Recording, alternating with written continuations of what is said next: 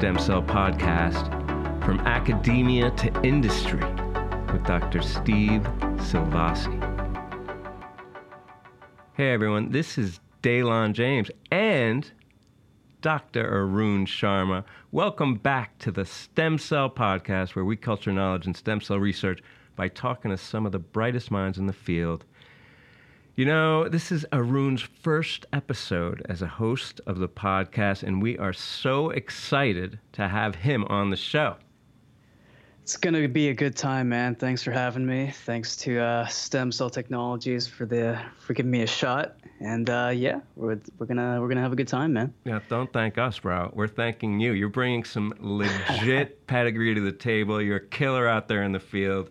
You're young. You got an active Twitter feed. You're going to change the game, bro, and we're just glad to have another voice here joining us with the expertise, a little bit of banter, a little bit of good times, and making a nice, you know, interview, talking to some of the brightest minds. I feel like we always do, adding a team member here. It's really exciting, man. Seriously, excited to get started.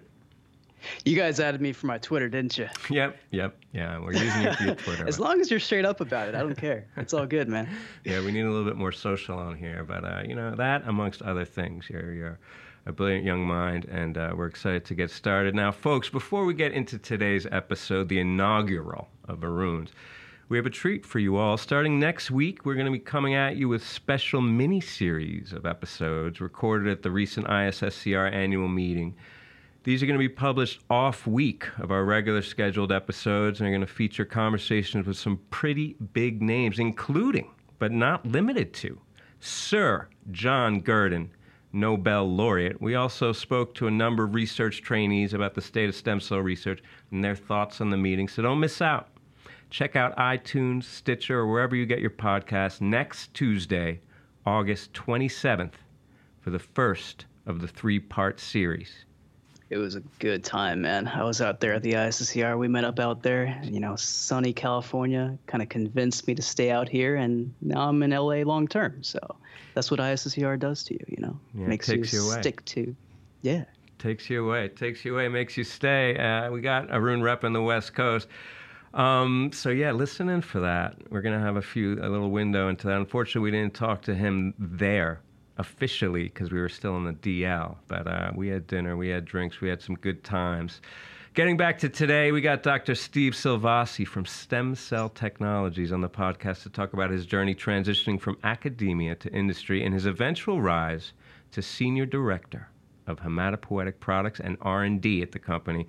We've also got our usual roundup of recent highlights in stem cell news coming up, but first, we all know that CRISPR Cas genome editing in cell culture systems is a powerful technique for disease modeling and the development of cellular te- therapies compared to work with immortalized cell lines. Genome editing of stem and primary cells presents unique challenges, though, all right, including issues related to efficient delivery, expression of CRISPR machinery, clonogenicity, cytotoxicity, all that stuff. Join Stem Cell's live webinar with Doctor Ashley Watson, also on August twenty-seventh. That's going to be a big date. On that date, you can listen to our off-peak episodes. You can also learn about high-efficiency CRISPR Cas nine genome editing in these difficult-to-manipulate cell types in that webinar with Doctor Ashley Watson. Visit w w w dot stem cell dot com slash CRISPR webinar to register if you don't already know that CRISPR is spelled C R I S P R, then you don't belong in that webinar, okay? stem cell dot com slash CRISPR webinar. It's kind of a big deal these days, CRISPR. Yeah, you might have heard of it. Yeah, maybe. Might. If you haven't, if you can't spell it, you know, go somewhere else. Uh, Arun, I think it's time, man. I think it's time for your first roundup. Are you ready to bring it? Let's do it, man. Let's give it a shot. We'll take it away. Alrighty. So first off, we got uh, we got something coming to us from the land of the rising sun, Japan, overseas, from the group of Kichiro Tomoda over at the Riken. And this is actually a paper that was kind of jointly worked on between the Riken and also folks at the Gladstone Institutes over at San Francisco. You might have heard of a, a guy by the name of Shinya Yamanaka, maybe. So the title of the paper is called Induced two C Expression and Implantation Competent blastocyst-like cysts from primed pluripotent stem cells. And so basically these guys have uh, generated three D blastocyst-like structures from stem cells.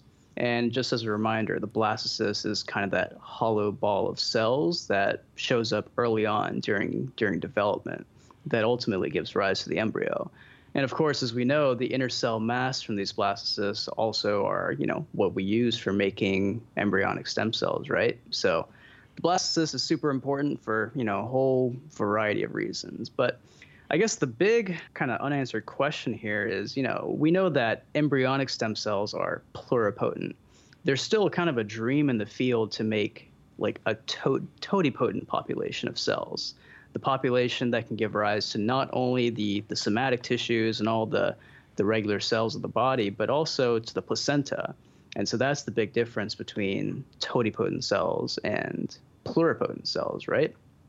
So we don't necessarily need the blastocyst to make the pluripotent stem cells, right? And so Shinya Yamanaka showed over a decade ago that you can make these induced pluripotent stem cells that, you know, everybody and their mom is using these days, right?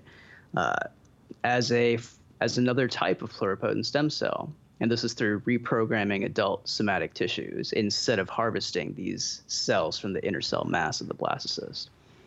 But one big dream has still been, you know, as I mentioned, going from pluripotency to totipotency, or the ability to give rise to everything, right? Not only the, the somatic tissues, but the placenta as well.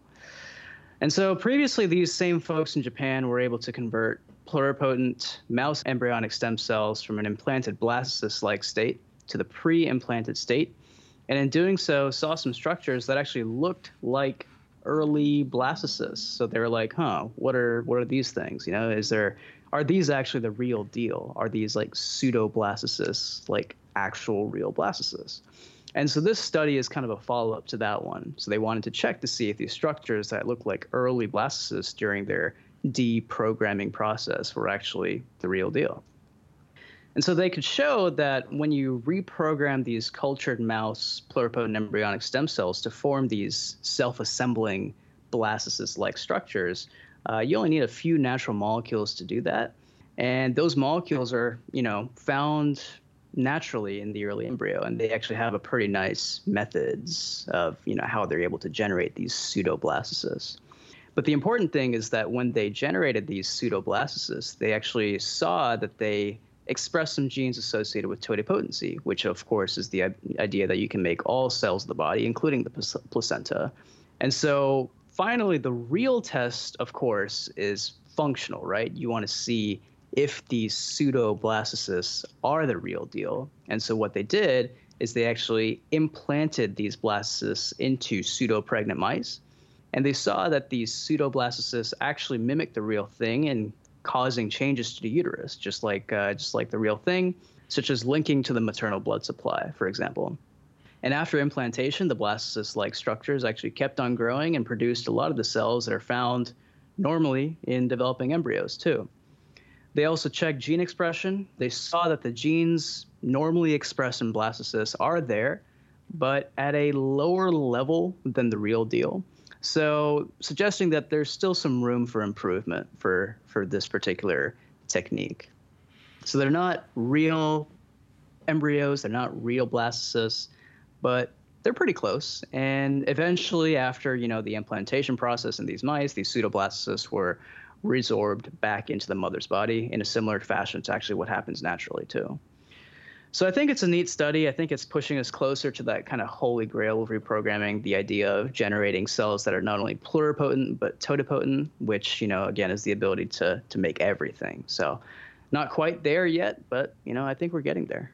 Bro, I like this story because it had, I think it had an element. So, okay, I'll start with, there's a, a bit of a precedent here, right? So Zernicka Goetz a while back did a little bit where she assembled the troph and the I C M, you know, E S, regular cells, and made a kind of pseudoembryo. And then Nick Rivron. I remember we had Nicholas Rivron on the podcast, actually, talking about his blastoids, where he did a very similar thing. But the novelty here is that they spontaneously emerge under these defined conditions. Instead of taking the one type of cell, the troph, and then the other type of cell, the E S, and then assembling them into a pseudoblast, into the blastoid, whatever you want to call it, These guys, they had the spontaneous element, but just like Rivron, that when you do the implantation, they don't, you know, it doesn't make an actual embryo, like you said. We're close, but we're not quite there. And I think that's the real, the the, the thing for me, like the thought exercise, just, you know, to discuss briefly, like you can take an E S cell, right, and you can put it it in a, in a, you know, a, a blastocyst that's been fused, so, you know, tetraploid, so that only the E S cells will give rise to the embryo. Okay, so that shows that the embryo, of course, alone is competent. But yep. in this case, the E S cells, like you can do, like Rivron says, or you could do like they did in this group, they can form the shell that can implant. But the E S cell, if you took normal E S cells and put it into that blastoid or pseudoblastocyst, would it then form an embryo? I would argue no.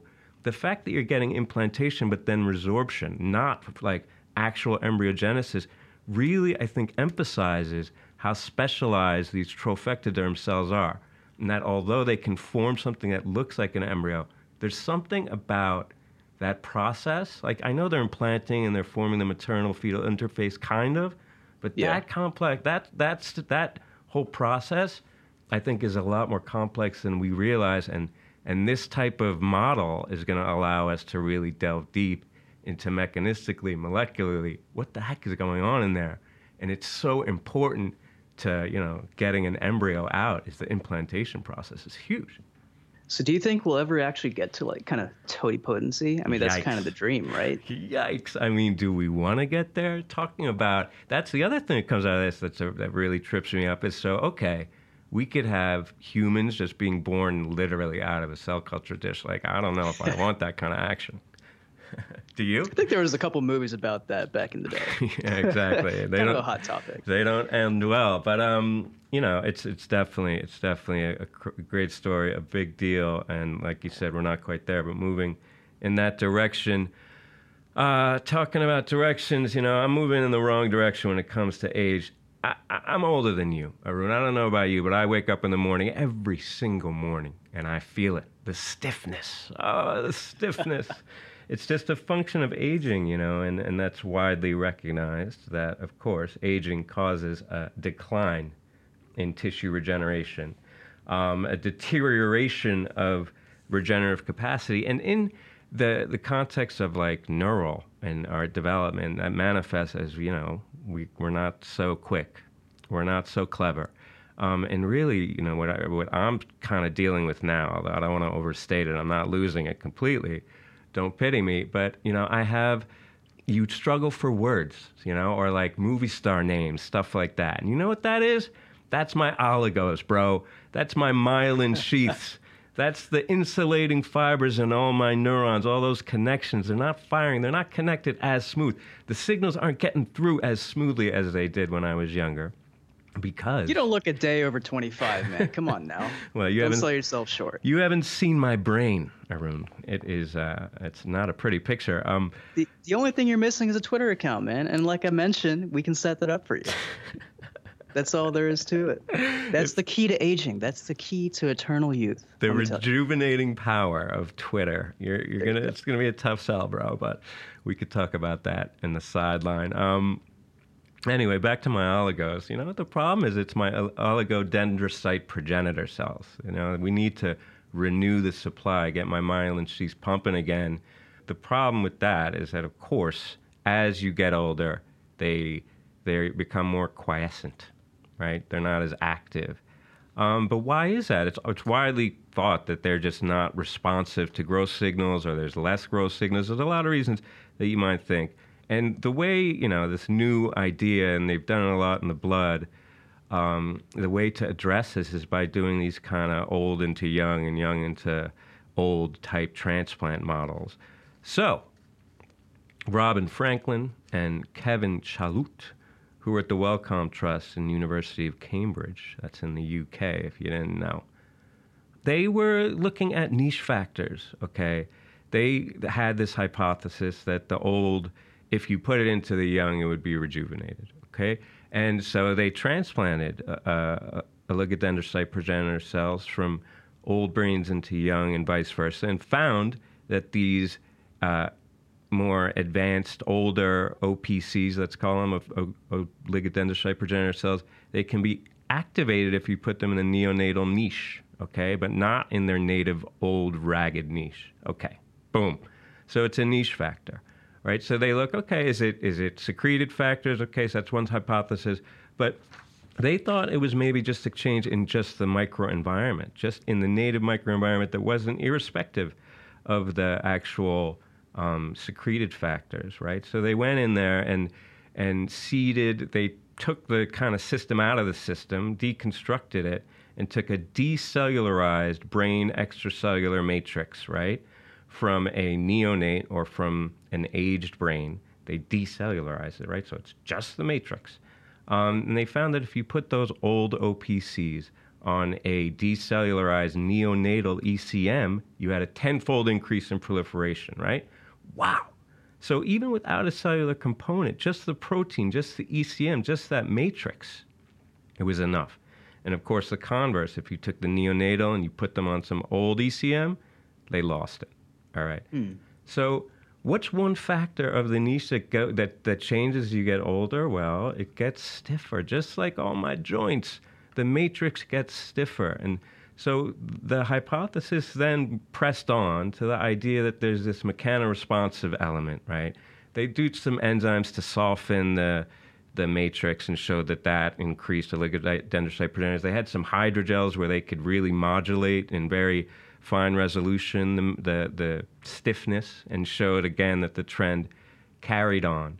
But the reason why this was in Nature letter is that they went to the next level here and showed at the mechanistic level, showing that there's this mechanoresponsive ion channel called PIEZO one, and that that, that protein, that channel is a key me- mediator of this mechanical signaling apparatus. And then they go on to show that if you inhibit PIEZO one, you can override the mechanical signals, and you can then allow the O P Cs to maintain activity even in an aging infrastructure, in an aging C N S. You can maintain O P C activity by overriding this mechanosensor, right? So, I mean, big story, understanding just like how the, the matrix and the stiffness of that can contribute to the function of these cells is one element. But then they go on to take it to the cell level and how that, that, that signal is integrated. And of course, once you get there, we're talking about druggability. We're talking about targeting this in old niche to try and rejuvenate the O P Cs, which I don't know about you, Arun, but I'm slipping, bro. I could use a little bit of a softer matrix in my brain. Yeah, I mean, these days, you know, the matrix is kind of uh, playing a role in all sorts of things. Like, you know, it's important for cardiac development too. Actually, the paper I'm going to talk about next has a has a big matrix aspect to it as well. But you were kind of mentioning the the druggability of the whole thing, right? Isn't that so? Is that kind of the idea? Is that kind of the next step for these guys? Just kind of to to inhibit this piezo one, piezo one mechanotransduction uh, gene? Is that kind of the, the next thing? Or would you want to, like, I don't know, do some sort of matrix transplant to kind of uh, to reverse this aging phenotype? What do you think would be the next step when it comes to the druggability and the translational part of this whole thing? Well, I think the good news is we got something that's a mechanosensor. Presumably it's at the cell surface. Presumably it's something that, you know, you can reach. You don't have to go into the cell. Um, also, you know, any system, it's you got to break it, right? If you just have to inhibit it, it's, it's, I think it's easy to imagine that you could disrupt the integration of signaling with this mechanosensor. Bad news, I would say, it's in the brain. Yeah. Uh, and, you know, that that's tough in terms of who knows about off-target, also accessibility with the blood-brain barrier. So who knows? But uh, I guarantee that they got some kind of licensing agreement in the works trying to find the piezo one drug that's going to, you know, because talk about market. Like, this is, it's not just about disease. We're talking about a lifestyle drug, if you could make yeah. something that would target the piezo. So, I don't know. I would this take is, it. Uh, this is aging, man. You know, everybody's dying. Everybody's going through it, unfortunately. Yeah, so, it's a sadness. You can figure out a way to, to Stiffness, it, bro. Know? Stiffness is not desirable in most arenas as you get older. In some of them, mm. you know, we are not stiff enough in, mm-hmm. in, in, amongst the gender that I belong to, at least. You know what? I'm I'm gonna I'm gonna avoid that topic entirely. You know, I'm just gonna go straight into the next thing. You know, I'll uh, I'll come back to that one. How yeah, about let's, that? Let's circle around on that. So the heart, brain to the heart. How about that? We're gonna go straight to the heart. Uh, yeah. So I'm a heart guy, as you know. You know, uh, heart guy through and through. Love making little beating cells and watching them beat in the dish. I've been doing it for a few years now. Still gets me excited. You know, still pumps me up every morning. Still got to take care of those cells on the weekends, but never mind. Anyways, so this paper is called Epicardial Cells Derived from Human Embryonic Stem Cells Augment Cardiomyocyte-Driven Heart Regeneration. And this is a Nature Biotech article from Johannes Barger et al. In Sanjay Sinha's lab at Cambridge over in the U K. And apparently this was a collaborative effort with uh, Chuck Murray, you know, uh, over at the University of Washington, who's done a ton of work over the last few years looking at cardiac regeneration. Uh, he's, you know, recently transplanted human embryonic stem cell-derived cardiomyocytes into non-human primates to see if, you know, they can restore some cardiac function after such uh, after an event such as like a myocardial infarction, a heart attack, for example. But, you know, there's still a whole lot we don't know about cardiac regeneration. And there's a ton of w work that's going on in this field, not only with Chuck Murray, you know, but, you know, different labs around the world. We know that the mammalian heart has a pretty limited regenerative capacity postnatally. There's some work that shows, you know, it's it's there earlier on during cardiac development, but after you're born, that ability to regenerate your heart after a heart attack, for example, is pretty much lost. Of course, this is in contrast to a lot of lower vertebrates, like the zebrafish, for example, where you can pretty much cut off like a third of the ventricle of the heart. And assuming you don't die from blood loss, it's going to regenerate. It's pretty crazy. Um, and in fact, that's actually part of the reason that I got involved in the cardiac field. It was like I saw the work that uh, Ken Poss at Duke is doing, um, you know, back in the day. And I was like, holy cow, that's that's crazy. You're telling me you can cut off half of the heart of the zebrafish and it's going to grow back and it's going to be okay, right? So the thought is, if you can harness that, if you can harness that regenerative capacity, you know, and use it for humans, like that's that's the holy grail, right? Like, you know, so many people have heart attacks, myocardial infarctions these days, you know, people are, you know, the Western diet, you know what I mean? It's it's not great. So, but if we can figure out a way to regenerate the heart after like an M I, then, you know, that's that's awesome. So anyways, um, you know, there's been a lot of work that's been done in the field, um, you know, through Chuck Murray et al. And one hope is that we can use embryonic stem cell-derived cardiomyocytes or I P S-derived cardiomyocytes to restore some lost heart cells after an event, such as a myocardial infarction, right? But the big limitation so far in the field of using these stem cell-derived cardiomyocytes for transplantation purposes in the heart has been the proper integration of the, these cells into the heart. So some folks like Chuck Murray uh, showed that you can get some integration of, you know, embryonic stem cell-derived cardiomyocytes into non-human primate hearts, but sometimes they have associated arrhythmias and the integration hasn't been perfect. The electrophysiology isn't quite there. Uh, so there's definitely some work that, that needs to be done. And so this that's kind of where this paper comes in. It's sort of a follow-up to, to what Chuck Murray is doing over at the, the University of Washington. It's a pretty big-time paper that's looking at the role of the epicardium. And the epicardium is a layer of cells that surrounds the heart during uh, development, and it's also uh, associated with the pericardium, which is the sac that actually envelops the, the heart uh, in the adult as well. So it's looking at the role of the epicardium in enhancing cardiac function after transplantation of stem cell-derived cardiomyocytes into the heart after a myocardial infarction, and this is in a, a rodent model. So it's known that the epicardium is, uh, is a pretty important source of fibroblasts and other cell types in the heart during development, and, and kind of tying back to what we had just talked about, it's also a very important source of matrix, an extracellular matrix that's secreted to the heart, in the heart during development. So they generated epicardium from human embryonic stem cells along with human embryonic stem cell-derived cardiomyocytes, so kind of a, a co-generation of, of both cell types. And they basically co-transplanted these engineered heart tissues containing both cell types into the rat heart after inducing a myocardial infarction.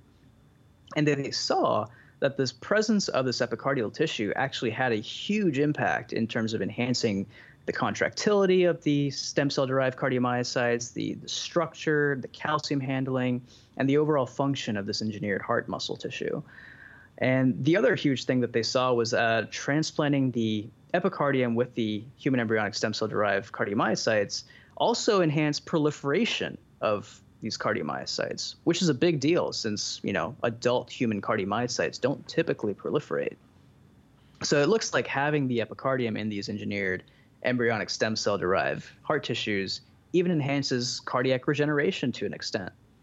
And it goes on. So not only that, it's also able to generate vascularization of this heart patch, just having this, these epicardial cells in this patch, which again is a big deal because you want the newly transplanted heart muscle that you're injecting into the heart after an M I to actually re- receive nutrients from the host blood supply so that it can function properly.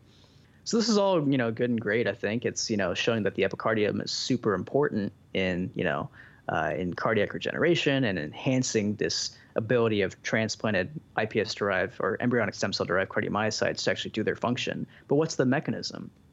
So the thought is when you co-deliver these embryonic stem cell-derived epicardial cells, the epicardial cells, for one, might be undergoing E M T to actually give a cardiac fibroblast-like population. And it might have a pretty strong tropic role during development. And two, again, kind of relating back to what we talked about, there's a secretion of a lot of extracellular matrix proteins, fibronectin in particular, that was identified through R N A-seq. And it might be this secretion of fibronectin and E C M that's actually the key to the regenerative process. So that's kind of the the idea. You know, epicardium's great. So there's a lot we don't know about it, but apparently it has a a great role in uh, enhancing cardiac function after transplantation. So I think it's pretty exciting. Yeah, I've always, I've been waiting for epicardium to make a splash because it's such a, a, a big figure in cardiogenesis, you know, like yeah. people talk about cardiomyocytes, but really the, the heart development doesn't happen even, it's a shadow of itself without the influence of the epicardium there. Like you said, the paracrine input, but also direct cellular input in the context of injury. Epicardium does a lot of work. So yeah, I've been waiting for epicardium to get its day in the sun. But I'll tell you, Arun, I mean, I have a question for you. Yeah. You read a story like this and are you like, yeah, we're we're getting there. Like, har- I, I mean, I almost wonder if, if epicardium alone might not be a better therapeutic cell base, because then you just put it on the outside and it, it secretes some stuff and maybe influences the native cardiomyocytes or myofibroblasts, scar, whatever you want to, whatever, whatever it wants to do. But like, I'm increasingly not skeptical, but anxious about the possibility, the engineering challenges of getting heart tissue that we grow into a heart to, to save someone, you know, in the, in the chronic phase post uh, M I, how, how likely we are to actually get heart tissue. I mean, all respect to the, these gods of the field like Murray and, and others. But I just, the more I see other therapies advancing, the more anxious I am about the regulatory and just technical, practical considerations that may stand in the way of the heart. What's your take on that? You're a guy that loves the modeling aspect, I know. But how do you feel about the, the whole cell-based thing and regeneration thing? Yeah, I don't know. I think... Um... like you said, there's definitely a ton of awesome work that's been going on, you know, by by Chuck Murray and like all these other folks uh, around the world. But I mean, to me, it kind of comes down to the idea of like immaturity of these cells, right? You mm. know, if they're not functionally on par with adult myocardial tissue, then that's that's a risk, right?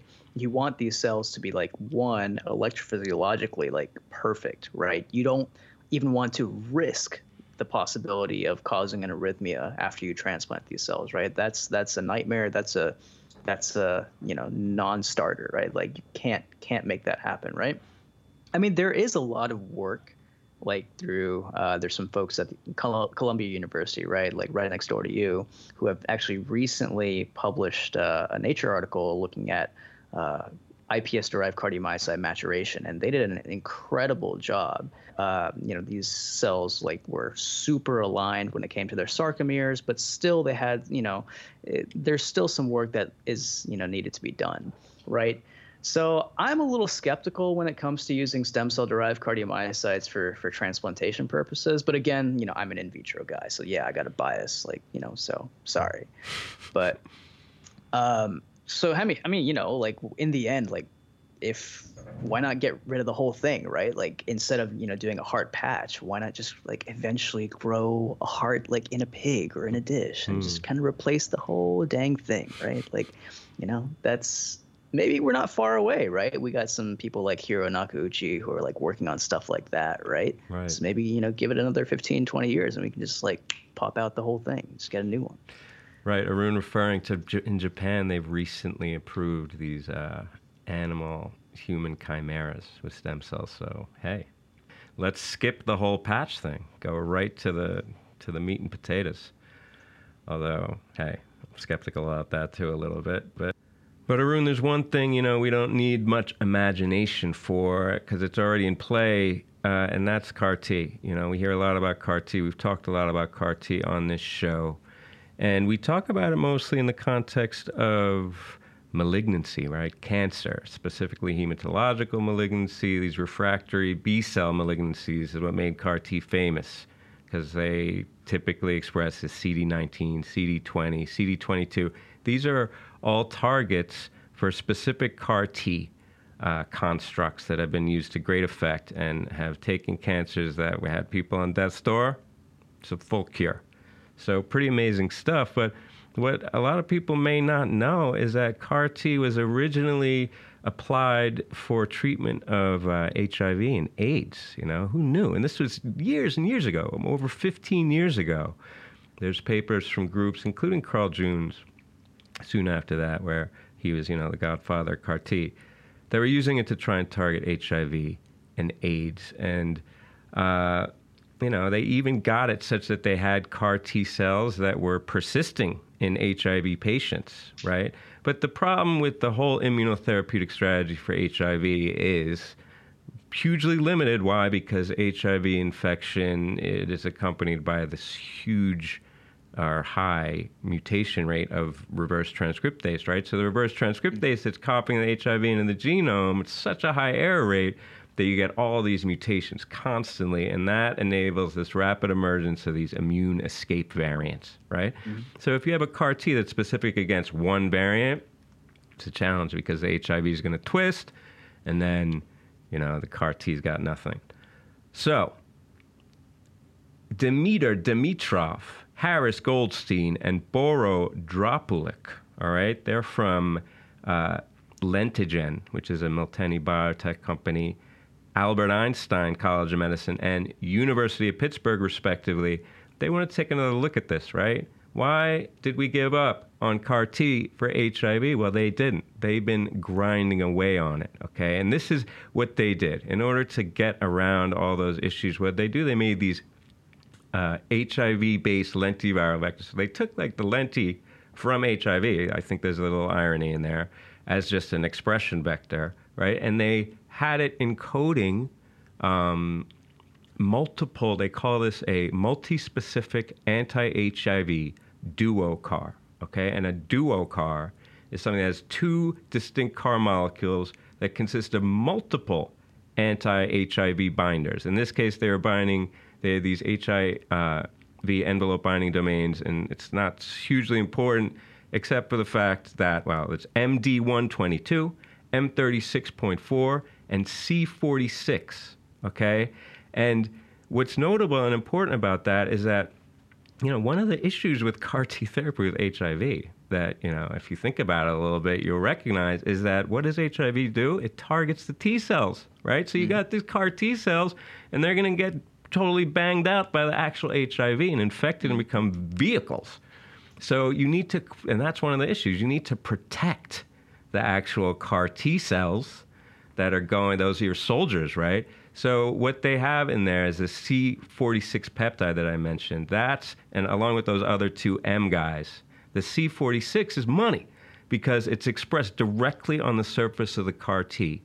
And it's an anchored membrane-associated molecule that potently abrogates H I V fusion to the T-cell membrane. Okay, this is based on these F D A-approved fusion inhibitors, but it's like essentially a shield for all the CAR T cells where they can, you know, fend off the H I V itself while at the same time going after it with these CAR T molecules that attack. And there are multiple of them, so they can get all these kind of escape variants. And so they tested it, all right? They had an N S G model, so a humanized model with all human blood, uh, and showed that they could potently reduce the cellular H I V infection by up to ninety-nine percent in vitro and more than ninety-seven percent in vivo. Um, and so, yeah, you might say, like, well, ninety-seven percent is not enough, right? But, I mean, you got to think about this is that we're not talking about, like, using it maybe even as a first line, right? You have the antiretroviral therapies, but it's about, like, surveillance. These CAR T cells are going to persist. So you have a patient that is on antiretrovirals, you know, they're suppressing, they have initial suppression, and then you get the CAR T in them, and they could have a long-term suppression without the need of continuous treatment with antiretrovirals. It seems like a long-term suppressant solution that really may have a place in the clinic, considering how CAR-T is, has really caught fire and has already been implemented to great success in the clinical landscape. So I think this is a big deal, circling back, using H I V to attack H I V, using CAR-T, bringing it back from the death for H I V, making a big effect. I love it. I think it's pretty cool, like you said. You know, I think it's. Uh, I didn't realize that you know people were working on this for for so long, because like when you whenever you think of CAR T, right, you think of like you know treating leukemias and that sort of thing, right? Like I had, I actually had no idea people were using this for for anti-H I V, you know, um, approaches. I think it's you know pretty sweet, pretty cool. I, but like you know on the on the flip side, right? As far as what I know, and like I don't know that much about this to be honest with you, but. As far as I know, like, aren't antiretrovirals, like, pretty good? Like, haven't they been pretty effective, even just, like, kind of on their own? Yeah, yeah. You make a good point. This is kind of like a John K. Hay scenario where you're like, but aren't we doing just fine as is? But, I mean, in this case, obviously, we're not altering the germline or anything. I think that, like like I said, this is provided that CAR-T therapy uh, becomes much more practical, economical. But I can say, you know... I know I have a close friend who, who has H I V, and mm-hmm. it's a, it's a, it's a, it totally disrupted his life. You know, he he had a, a life that was totally unmoored, and he was a, uh, you know, he, he the world was his oyster. He could do anything, and now he's tethered by the need to constantly renew his prescription for his antiretroviral therapies, you know, to keep it suppressed, and it's it's effective, and thank God for that. But, you know, if there was an alternative out there where he wouldn't be at risk constantly and constantly taking medicine, which are not without side effects, you know, it's always nice to have another tool in the kit, I'd say. For sure. I mean, like, you know, you know, we're we're not in that scenario right now. So, like, who are we to say, like, what's the, the best way to, you know, to approach these things, right? Like the best treatment and all that. So, yeah, well, I'll tell so. you, my buddy, he's in. He's obsessed with the Berlin patient, you know, because yeah. yeah, yeah. whoever's on PrEP or on any kind of, you know, therapy, I think there's a, this idea of a full cure. Just to have it as an option is is a real, I mean, it's a big deal, I think, just just for their peace of mind. So it's a nice, it's a nice story, I think. Options are always good. More options, the better. No, for sure.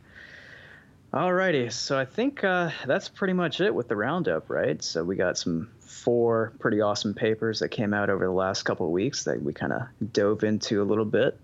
So going from blood to blood, you know, next up we've got our interview with uh, Doctor Steve Szilvassy from Stem Cell Technologies. But first, but first, Stem Cell is hiring. Stem Cell Technologies is a world leader in developing services and tools for scientists working in cell biology, regenerative medicine, immunology, cancer, and disease research.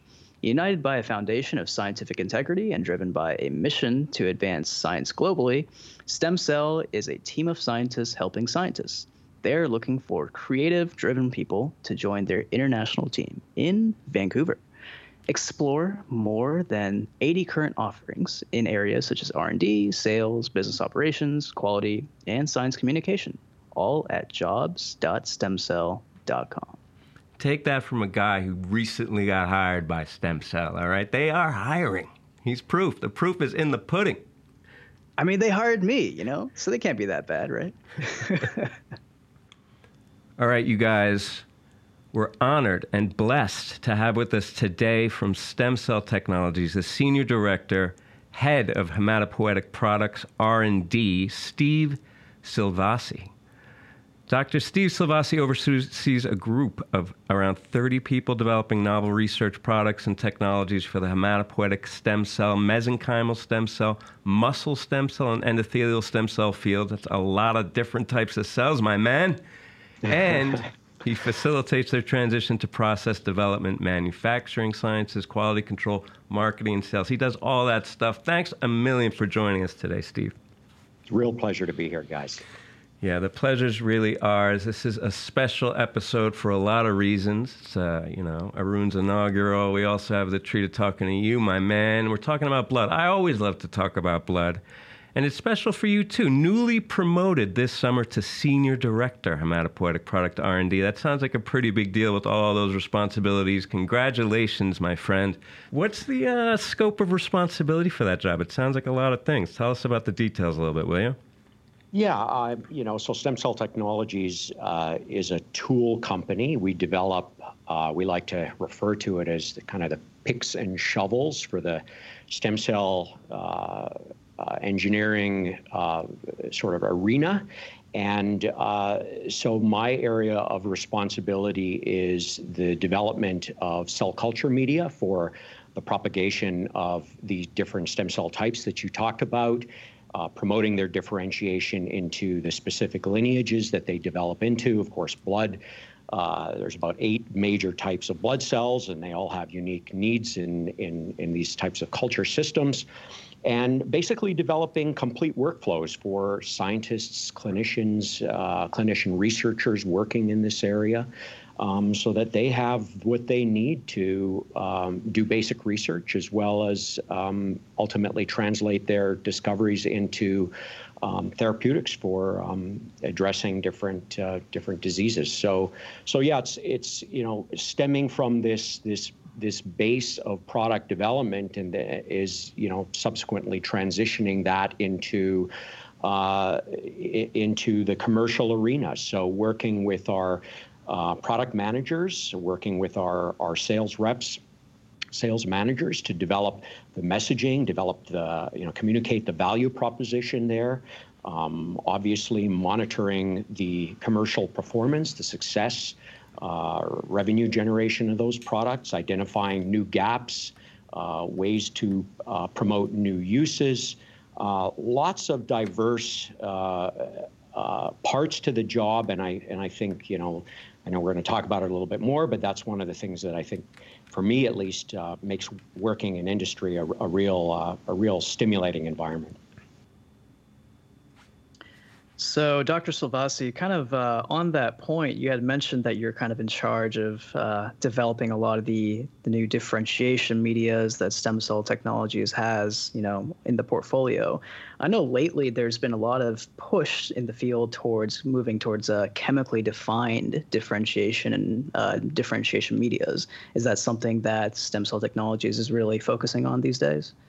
Yeah, I mean, I think the industry as a whole, scientists would like to know exactly what we're what they're working with. You know, I I came up through the uh, uh, mid nineteen eighties. You know, when I started, and and uh, recombinant cytokines didn't yet exist. Uh, we would use uh, conditioned media uh, stimulated by you know undefined cell populations that would secrete a whole uh, gamish of of great stuff into the soup of a tissue culture uh, medium, and you we would use those those very very crude uh, systems to stimulate cell growth. But you know, with the advent of molecular biology and, uh, and certainly a, a much more detailed understanding of the different molecular pathways that regulate, uh, both promote as well as inhibit uh, stem cell proliferation and di differentiation, when possible, people, you know, want to use um, very chemically defined um, components into their culture system. So this is an aspect of the industry as a whole, I think, that uh, people are moving towards. And, and, and certainly for ultimate clinical use, Uh, these systems have to be very, uh, not only highly defined, but then ultimately manufactured under very defined conditions that um, improve um, the safety profile. Yeah, we've come a long way, uh, and you know, we talk about being ready for prime time, having the appropriate media chemically defined. But let's talk about how far we've come. You know, you you performed your dissertation work uh, with the Eaves in the Terry Fox Lab. Actually, you know, I don't want to age you, but decades ago, my friend. Although you, you still look like a young man. Nobody can tell that, but you're you're a very good-looking man, very young, full head of hair. Um, but having cut your teeth in that kind of seminal age of, that yeah. was it. That was the beginning of cell-based translational therapies. You know, that was the first cell-based therapy.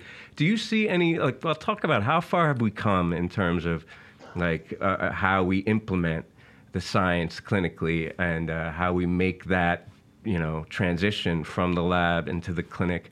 And are there any parallels? Are we struggling through any of the same challenges that that faced the translation of hematopoietic cell therapies?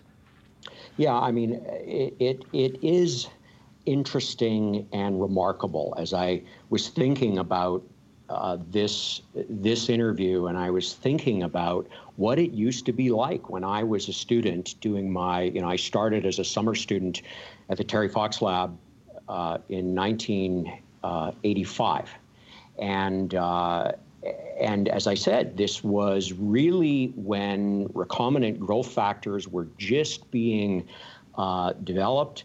We were in our very low numbers uh, with the interleukins, uh, you know, something like ten. Uh, and now, of course, we're, we're well, well beyond that point. Uh, as I mentioned before, uh, we were using uh, systems with conditioned media, and we were still learning a lot uh, about what it takes to grow a stem cell, and uh, you know, in this case, a hematopoietic stem cell, and to promote its differentiation into the clinically relevant cell types of interest, were, which are predominantly red blood cells, uh, neutrophils to fight infection, red blood cells or erythrocytes for treating anemia, and megakaryocytes, which produce platelets to fight uh, or or to to clot the blood. Those were really the major types that that people were focusing on. You know, I was in my Uh, in my PhD, when all of the, a, a big cluster of papers came out reporting the cloning of stem cell factor, which at that time was thought to be the holy grail for stem cell expansion. So that whole problem uh, was thought to be solved, and then ultimately demonstrated, you know, not to be the case, uh, as the actions of stem cell factor, despite its name, were were more narrow than than they than was hoped. So so over the next couple of uh, decades, you know, we've we've learned a lot about how to grow stem cells, and we're really at the point now where where all of this work is getting to the point of clinical testing.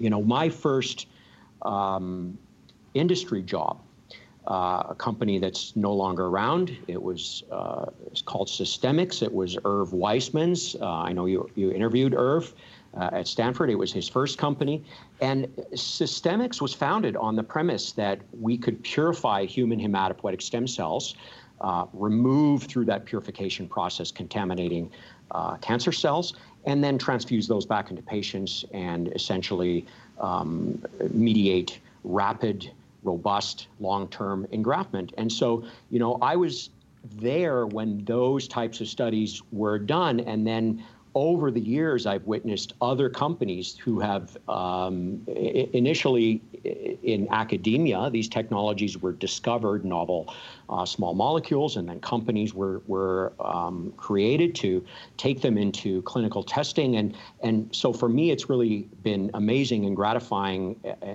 to see how all of this work has culminated just now after, as, as you, you mentioned, sort of since the mid nineteen eighties, after, you know, multiple decades of having these things now put to the test. You know, are, is all of the work that we've, we've done over all of these years, can we really um, effectively expand stem cells and get them to engraft in a timely manner um, so that, you know, we, we can address a number of clinical um, needs? So yeah, a lot, a lot of um, movement forward, but a lot of unanswered questions as well.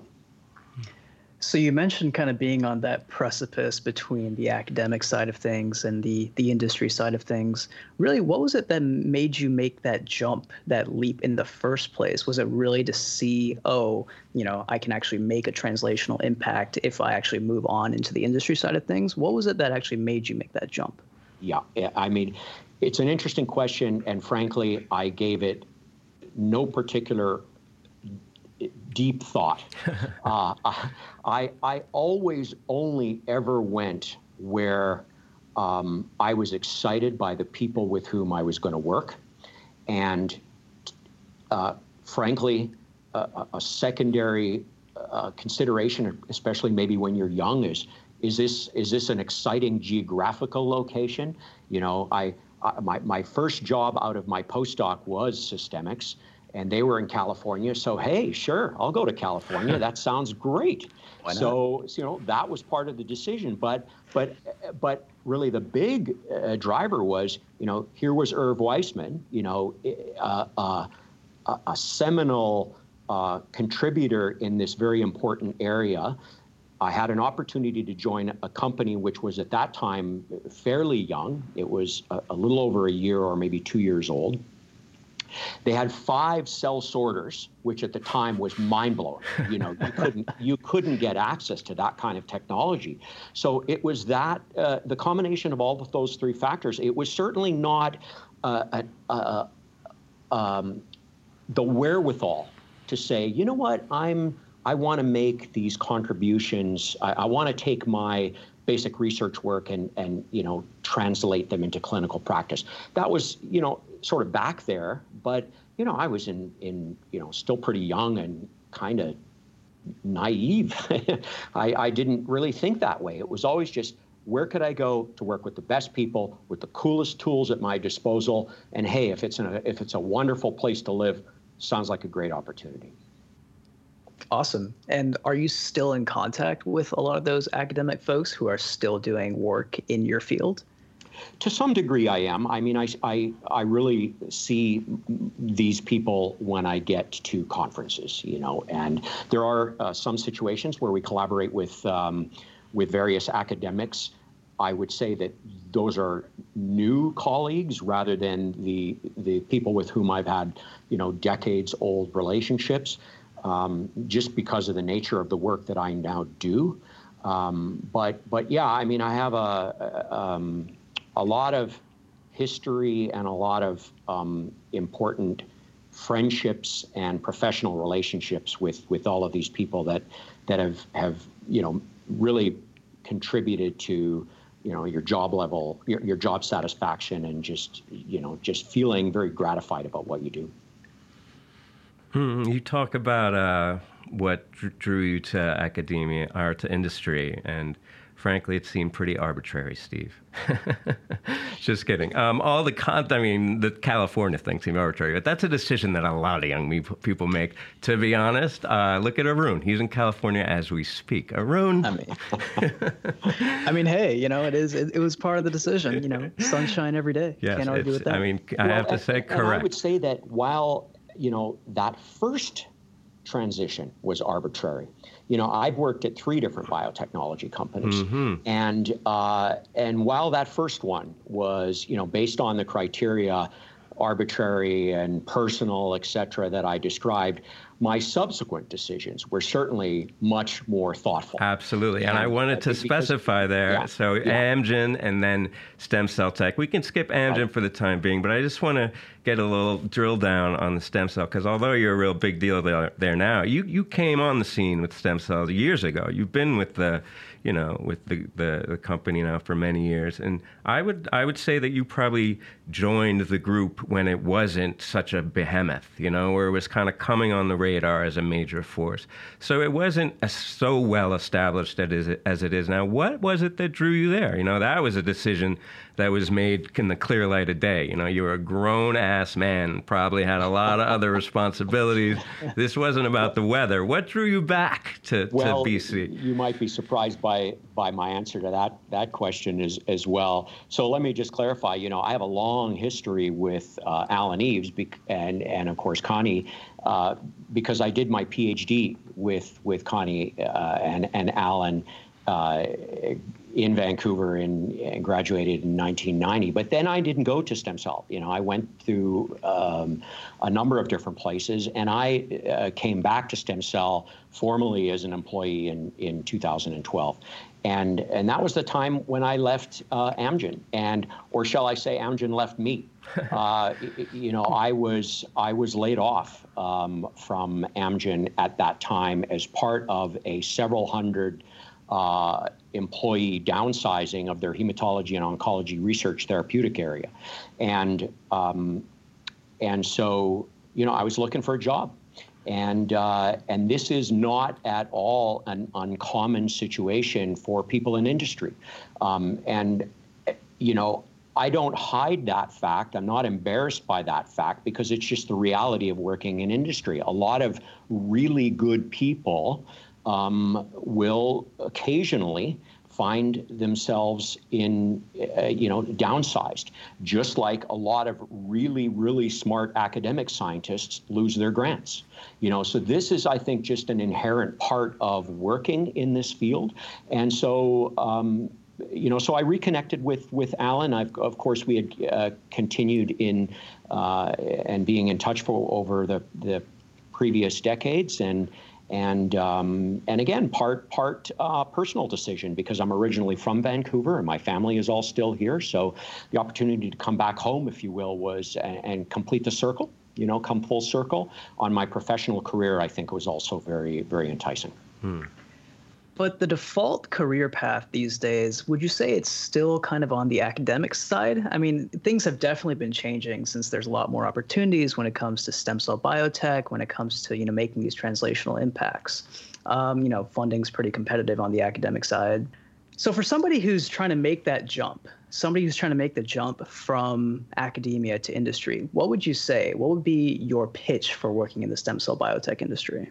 Yeah, I mean, I think in very general terms, the, the key difference uh, between working in academia and industry, and one that you have to, you know, one has to think about very carefully in terms of, you know, what matches your career objectives, your personality, et cetera, is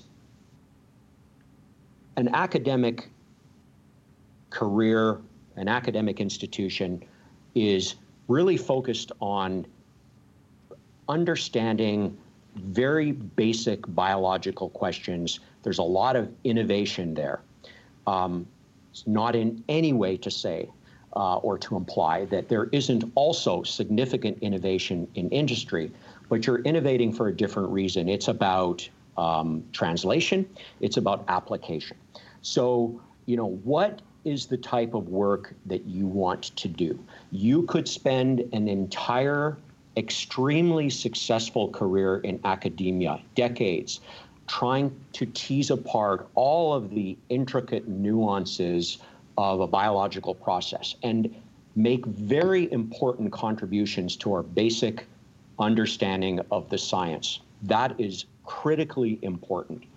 But you may not, in so doing, have any significant impact, at least in the short term and maybe in your lifetime, on human medicine, on, on health. Um, and so that's, I think, a key distinction is that when you then move into an industry setting, the focus is on the applied science. It's developing tools to enable basic research, clinical research, like Stem Cell Technologies does, or it's developing actual therapeutics like Amgen. What fits better with your personality type? I think that's that's a key decision that you have to make. There are many other, you know, let's call them pros and cons, but they're really just different attributes um, about job stability, um, about uh, job diversity. And, and by that, I mean, you know, what your day-to-day, week-to-week year-to-year job really is. It's it's much broader and different, and in my view, then more interesting and stimulating in an industry environment. Um, and and so those are other aspects. Um, you know, we can talk about those more. You know. And do you still think it's a realistic possibility for even for people in academia to kind of maintain a foot in both the academic setting and the industry setting? I think it's uh, it's certainly more possible to do that than it ever has been. We have a lot of um, academic partners with whom we work, and it was true at Amgen as well uh, when I worked there. Um, that where where these people are running very uh, productive research labs that might focus on basic biology. Um, but an offshoot of that is a discovery that is logically something that you can turn into a therapy. And then they'll reach out to an industry partner and work with them to, to develop it. And uh, if that becomes successful, then that academic researcher can participate in the uh, clinical testing of, of that um, candidate therapeutic, uh, depending on the nature of the arrangement, the licensing agreement, and ultimately the uh, royalty profit-sharing agreement between the academic institution, academic lab, and, and, and the commercial entity which ultimately commercializes a drug or a product. You can have money coming back to the academic institution that then will allow them to uh, support additional basic research, and, and, and it's all sort of self, self, propagating. And so I've seen many examples of people who have, uh, in academia, who have elected to maintain, you know, their predominant footing in that setting, um, but who have been very successful uh, collaborators with industry partners, and, and you know, say that they, they as a result then very successfully have their their their toe in both uh, in both tubs, if you will. So just, you know, I, I've just always observed that um, when you talk about it with young people, I think the path typically is a, uh, you know, you're so excited coming out of your PhD because you finished, right? And you have this, yeah. this whole, it's this, your unique basic science, your own contribution, it's real, and you're ready to move on and do the big science, and it's your own creative you know, thing. The impetus comes from you, and nobody's going to tell you your science. You're going to pick a good question and make your contribution. And then you're disillusioned over the course of maybe one, two postdocs, and then you say, you know, industry, that sounds about right. And just for the reasons that you describe it, I think a lot of people find satisfaction there. Um, but so you see the one, the transition the one way, and like you said, you, you see some people who maintain a footing in both worlds um, to whatever degree, but you very rarely see people who go from industry back into academia, right? Um, right? Do you think that there really is like kind of a point of no return? Because I think that's yeah. the sentiment yeah. that a lot of academic people coming out of grad school are like, well, if I'm going to go into industry, yeah. let me at least try a postdoc first, because there is this notion of point of no return. And like, here's another question. Would you go back? What would it take to draw you back to academia? Right. Are there no contexts in which that would work? Yeah, that, uh, a great question. And, and so, it's unusual, I think, for people to go from industry back to academia. I did it once. So, so as I'm, you know, again, I talked about my first job at Systemix. I was at Systemix for three years. That was my quote unquote first real job after I had finished my postdoc. And, um, and as great as that experience was, um, there were aspects of, of, that experience that led me to decide to go back to academia. And so that's when I went and took on a classical uh, assistant professor professorship at the University of Kentucky, where they were starting a brand new uh, hematology oncology research group. And, um, and so I came back to academia after having been out of the circuit, if you will, Uh, for three years while I was at Systemix, at a fairly, you know, I was still at, at, at an early stage of my career. So I wasn't, um, I, I think maybe I, I had less to lose, if if you will. Um, and so, um, it was not a difficult transition. I, I think it was made easier by the fact that I knew the group into, I knew the people in the group into which I was going. And, and I think, you know, that's one of the things that, that I would say about all of my different transitions back and forth between academia and industry. As I mentioned at the very beginning, I, I went where I had an opportunity to work with, with the best people, people with whom I had a good, productive relationship. And so when you have people like that to facilitate these transitions, then you're not just left on your own to sort of flounder. And and so I would I would advise younger people who are thinking about that, or, you know, even somebody who's mid-career or even late career. You know, a few, a few years ago, I was having uh, conversations with somebody who had been uh, an extremely successful academic researcher for thirty years, but was starting to struggle in get in, in sustaining their grant funding, and was seriously entertaining the possibility of going to uh, to bio, the biotech industry. And and I think that that person, if they had have ultimately decided that they would do it, they they didn't, um, they would have been very successful. So I, I think there are now no real hard and fast rules. I think, you know, if you've been out of, acad- out of academia for um, probably, I, you know, it's an arbitrary number, but let's say something on the order of four to five years, you've gone to industry. It's that's for me, that's my sense is that's kind of the point of no return, or at least difficult return. Mm.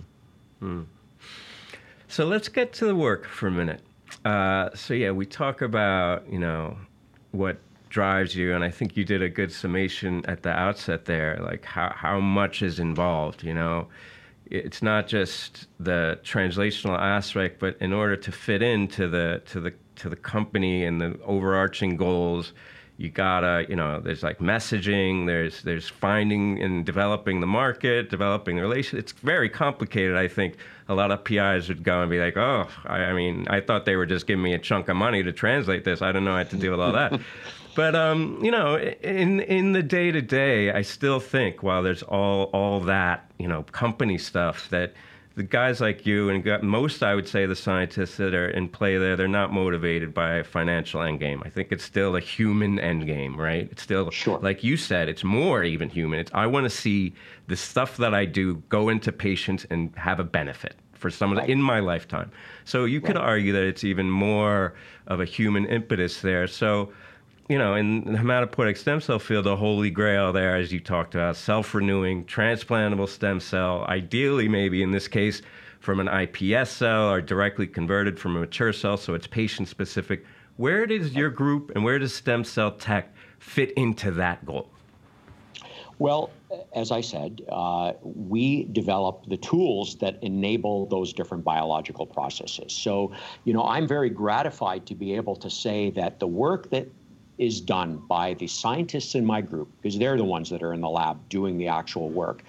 Um, they are developing products that, when compared head-to-head with the existing protocols that have been reported uh, by uh, academic groups in the literature, or compared head-to-head with other commercial products from our peer companies in this, uh, in this sector, uh, they are more often, well, I, I would say always superior. We wouldn't launch them if they weren't superior. They wouldn't sell. Uh, and so to be able to um, produce these these tools, these culture media, these, these different uh, combinations of complex uh, uh, mixtures of growth factors, small molecules, to work out all of the details of the timing of when they are, each one of them is to be added, when it's to be washed out and replaced with another supplement, and to to refine that to the point where you can you can flip the switches that you need to flip and make a cell do what you want it to do, and then ultimately um, have that cell be uh, such that it can retain all of the, or possesses all of the normal functional properties that the normal counterpart would. You know, an ex vivo generated red blood cell would behave like a normal red blood cell, uh, et cetera. Um, you know, that's that's magic. I mean, that's that's uh, you know, amazing that that we can do that in such a crude uh, environment of a, of a, a plastic dish hmm. uh, with sugar water, hmm. because that's essentially what what these systems are. And so the the fact that that you know, through the work done in, in academia and understanding you know the the molecular pathways that we have to flip on and flip off, and then through Uh, uh, you know, molecular uh, biology having produced the appropriate recombinant molecules, and then and then just knowing how to add them all together. I think again, it's just it's it's amazing that that we can achieve what we can achieve.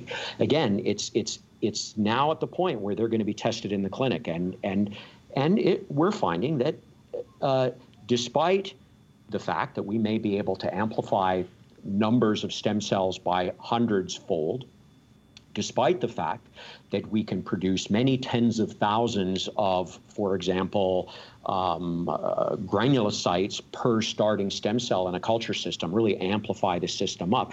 When you infuse those cells into patients, they they don't do everything that we wish that they would do. So there's still a lot of problems to be solved there. Mm-hmm. Um, and um, you know, I, I, but but we're making we're making progress. So I'm an R P S cardiomyocyte guy, kind of through and through. I know you're more of a blood guy, um, and it's I think it's super fun to work with, you know, functionally active cells like I P S-derived cardiomyocytes, because you can actually see them beating in a dish. You know, I think it's it's super super fun. Right. Uh, so can you talk about some of the products that you know Stem Stem Cell Technologies has available for the cardiac field? I always think it's great to see what you guys have done for you know chemically defined differentiation approaches, for example, uh, and I think you guys have some really great products. Products. So could you talk a little bit more about that? Yeah, uh, it, it's interesting that you raised the, the cardiac uh, cell type, because it's a cell type that we've not been working in for very long. Um, but despite that, we've had tremendous success. So we've we have um, a, a particular scientist. His name is uh, Enzo Macri, or Vincenzo Macri. He's uh, a, a recent recruit. He's been at Stem Cell for about uh, three years or so, I think. And, um, you know, he, we had nothing in the cardiac field. And he came in and he developed a uh, an entire workflow comprised about, of about five different products to um, promote the uh, differentiation of, uh, of pluripotent stem cells into cardiac progenitor cells, and then and then to pro, uh, and then to promote their differentiation into cardiomyocytes, and then to, which as you mentioned, are, you know, beat in culture, and then to propagate up lar- very large numbers of those cells. We developed a freezing medium to to facilitate the cryopreservation of those cells, and then uh, that allows investigators to to bank up lots of these cells that they can then thaw at will. And there are uh, a number of uh, partners with whom we've been working to essentially demonstrate the utility of that system for drug discovery. So there are there's a lot of interest in developing drugs that address different uh, problems with uh, arrhythmia. Mm-hmm. Um, and there are a lot of drugs that have off-target cardiotoxicity. Mm-hmm. So there are different companies that are developing therapeutic agents for these different applications that are using the cardiomyocyte system that uh, Enzo has developed for, for testing. And it's really cool because, you know, there there's one particular culture system where there are uh, there's two micro pillars that stick up from the bottom of the plastic dish, and we and it involves the seating down on the bottom of the plastic dish of these cardiomyocytes. And when they beat, they pull these two pillars closer together. Mm-hmm. And the rate and strength of that contraction can then be measured uh, when you add different drugs or or subject the culture system to different either stimulatory or inhibitory signals. And and this forms the basis of some real interesting, um, you know, just a platform for for addressing a number of questions around around new drug discovery.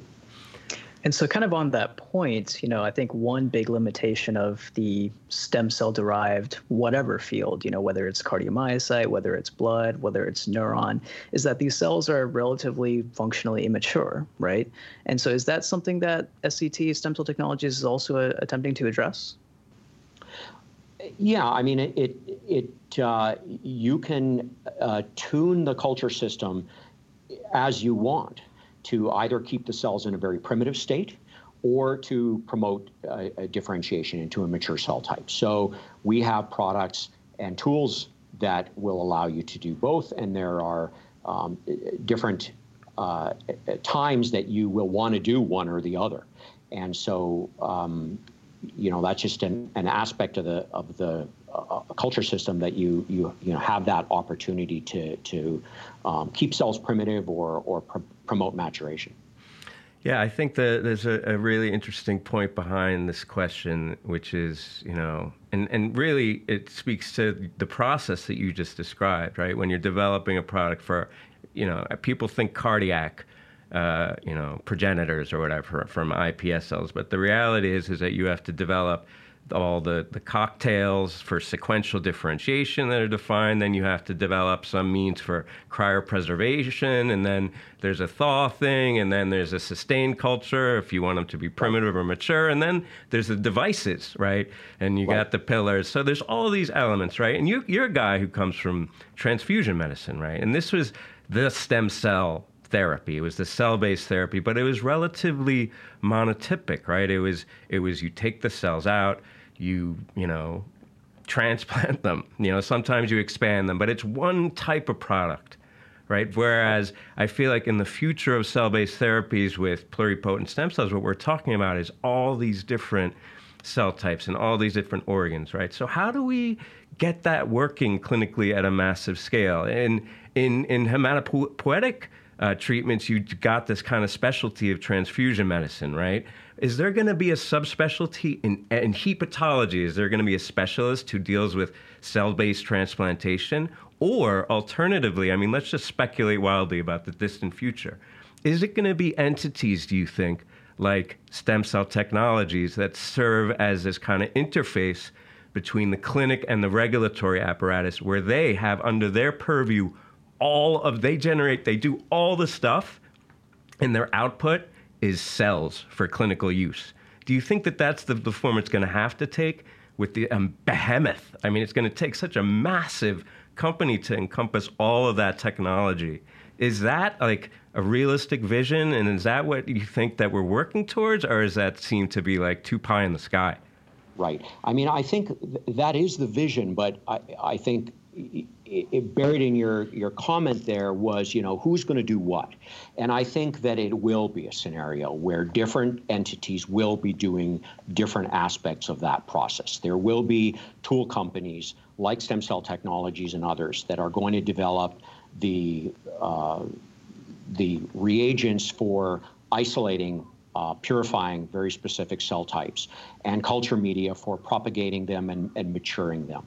Uh, there'll be a, a whole suite of products that are research use only that will enable technology development. And then there will be a whole separate suite of products, and there already is, of uh, media that are manufactured under so-called G M P or good manufacturing. manufacturing conditions, uh, good manufacturing process conditions. And um, and those are a, a higher level of compliance, um, and that is what is going to be needed for at least late stage, probably phase three and beyond clinical testing and ultimate um, therapeutic use.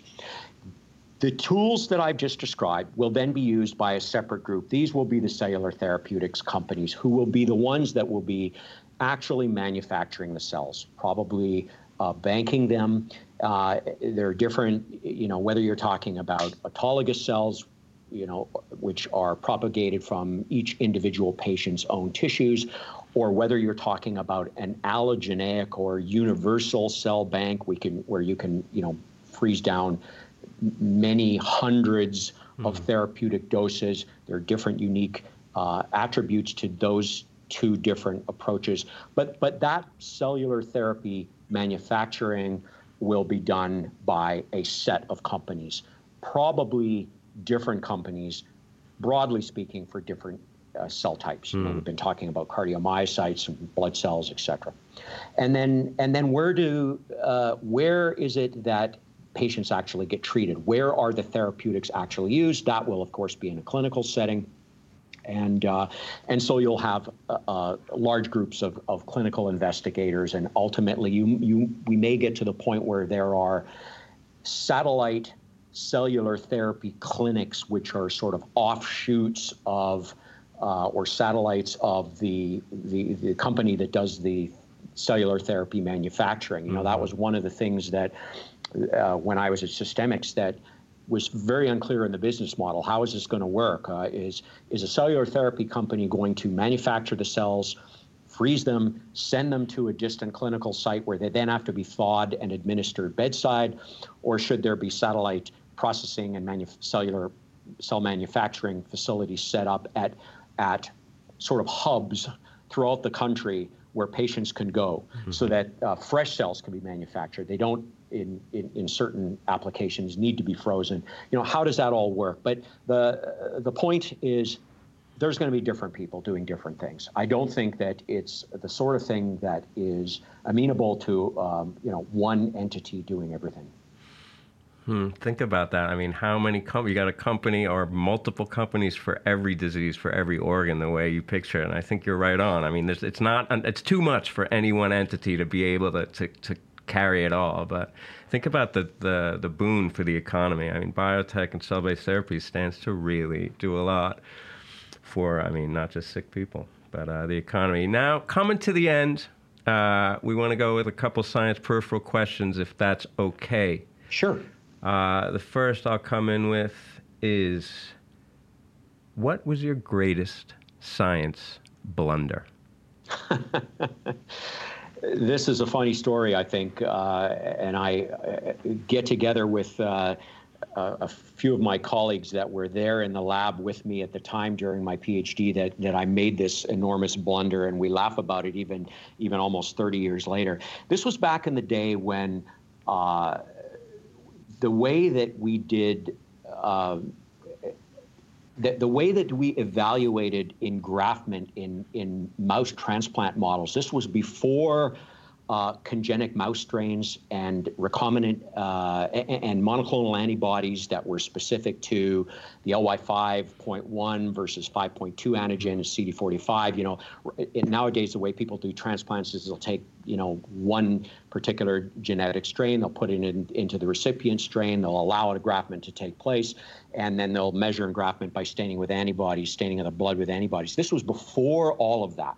And so the way that we would Uh, that I would assess in, in my PhD studies whether the stem cell populations that I was working with could engraft was I would put male cells into female mice, and and the and then I would uh, analyze the degree of engraftment by extracting the D N A from the recipient's uh, hematopoietic tissues like the bone marrow, the the thymus, the spleen, et cetera. Um, and running Southern blots. I mean, instead of getting an answer in like an hour, I you had to spend a day extracting D N A. Then you'd have to run it out on a gel. Then you'd have to blot the gel onto a membrane. Then you'd have to make a probe. No kits available at that time. Radioactive, everything was radioactivity, not, you know, chemiluminescence, et cetera. So, so you know, where where in all of this was the blunder? I had just spent, you know, more than twenty-four hours Uh, with my precious purified D N A samples running a gel.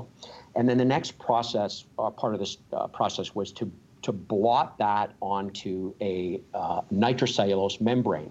And again, this is, it sounds very uh, sort of uh, hokey, but the way we would do this, we'd lay out our gel, we'd lay the nitrocellulose membrane over top of that gel, and we'd stack paper towels about two inches high on top of the gel.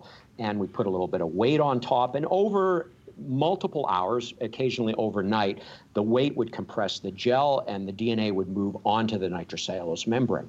This took days. So I just spent days doing this. And at the end of this, I, you know, disassembled everything and was very excited about having my nitrocellulose membrane ready for uh, baking and eventually probing with uh, uh, a probe that was specific to the sequences on the Y chromosome. Again, that's how I would measure male uh, stem cell engraftment.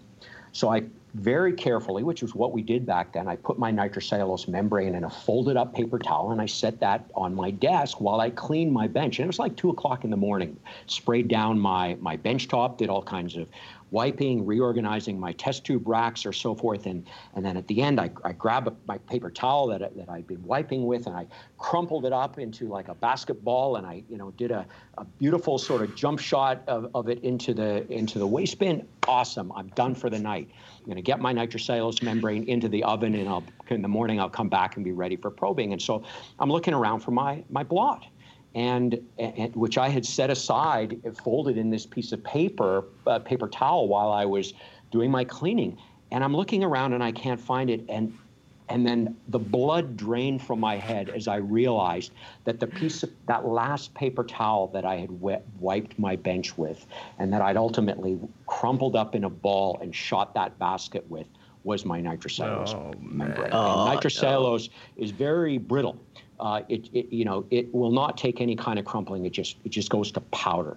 And sure enough, I went to the waste bin, disassembled it, and there goes, you know, the last two days worth of work. And, and, and I was extremely angry, and I vowed that I wasn't going to leave the lab until I was back at this place where I just screwed up again. So I, I stayed another, uh, you know, almost another fifteen hours and just worked nonstop until I got to that point. But it was, Steve. Of course, my colleagues were laughing, and I was uh, very, uh, very bummed out. Look, upside, you made the shot, right?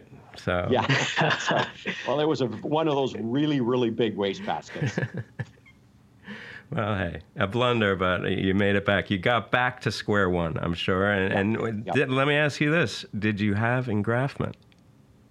I did. Well, there I did. You go. So it was a successful experiment, and and of course I, you know, I had the D N A to go back to. I just had to rerun the gels, et cetera. But, but uh, yeah, all was not lost. Thirty-six hours later, we have engraftment, ladies and gentlemen. Yeah, that's right. I guess following up on that one, so who would be your greatest scientific heroes? You know, I I maybe interpret this question, or or the, the sort of the value system that I apply in answering this question may be a little bit different than others. For me, my heroes are the people that have really made a major impact, a major contribution um, to the field, but also maintained, you know, work-life balance. Uh, I've worked with a lot of people over the years who um, work seven days a week, twelve hours a day. They have a family that they probably don't see as much as they should.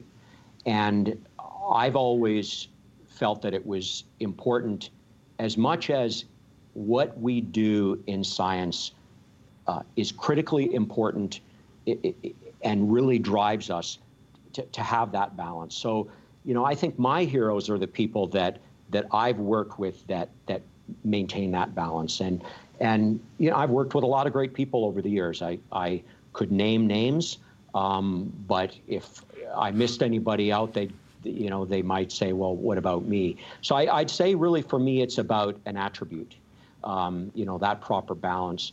Um, there are people that taught me important lessons. I, I, I remember to this day uh, a quote from Connie, Connie Eaves, Uh, that I've carried with me essentially my whole career, and and and it's been a guiding principle. And that's, uh, she always used to say, it's less important to be um, first than it is to be right. And what she meant by that is, you know, not about, you know, always wanting to be right in an argument per se, but doing careful, meticulous work that stands the test of time.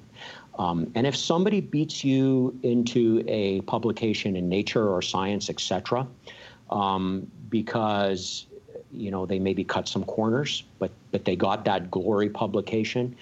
Um, it's really more important to have the follow-up publication in perhaps a less prestigious journal, but really have one that was just rock solid. Mm. And so I think that's really, you know, an aspect of, another aspect of who my, my heroes are. And then the last person I might um, uh, identify as, is uh, a guy by the name of Graham Molyneux. He uh, passed away from um, glioblastoma multiforme about six, seven years ago. He was one of my managers at Amgen. And, and he taught me a lesson which I think is probably most relevant to the role that I have now. And, and, and that was that, you know, your job as a manager, your number one job as a manager is to enable your team, to enable your direct reports to succeed. So it's that, that approach to management about not seeking sort of self-glorification, uh, self-recognition, and just sort of taking a back seat um, and enabling and facilitating the successes of your team. I think that's really another thing which to me is very heroic. Wow. Some sage advice from Steven Szilvassy. You won't get it anywhere else, ladies and gentlemen. That's some good stuff. Uh, really, thanks for joining us. This has been a delightful and really fascinating conversation, a different, I think, insight than we get from most of our guests. So we really appreciate it. Thank you, Daylon. Thank you, uh, Arun. Uh, congratulations in your new role, and um, looking forward to tuning in and hearing lots of really uh, stimulating discussion in your, in your future podcasts. It's really been a pleasure. I appreciate it. That brings us to the end of our show. Don't forget to subscribe to our newsletter at w w w dot stem cell podcast dot com to get the show notes, including an episode summary and links to all the interview and roundup papers. You can also reach out to us on Twitter at Stem Cell Podcast or via email at info at stem cell podcast dot com with feedback or to suggest guests. See you next time.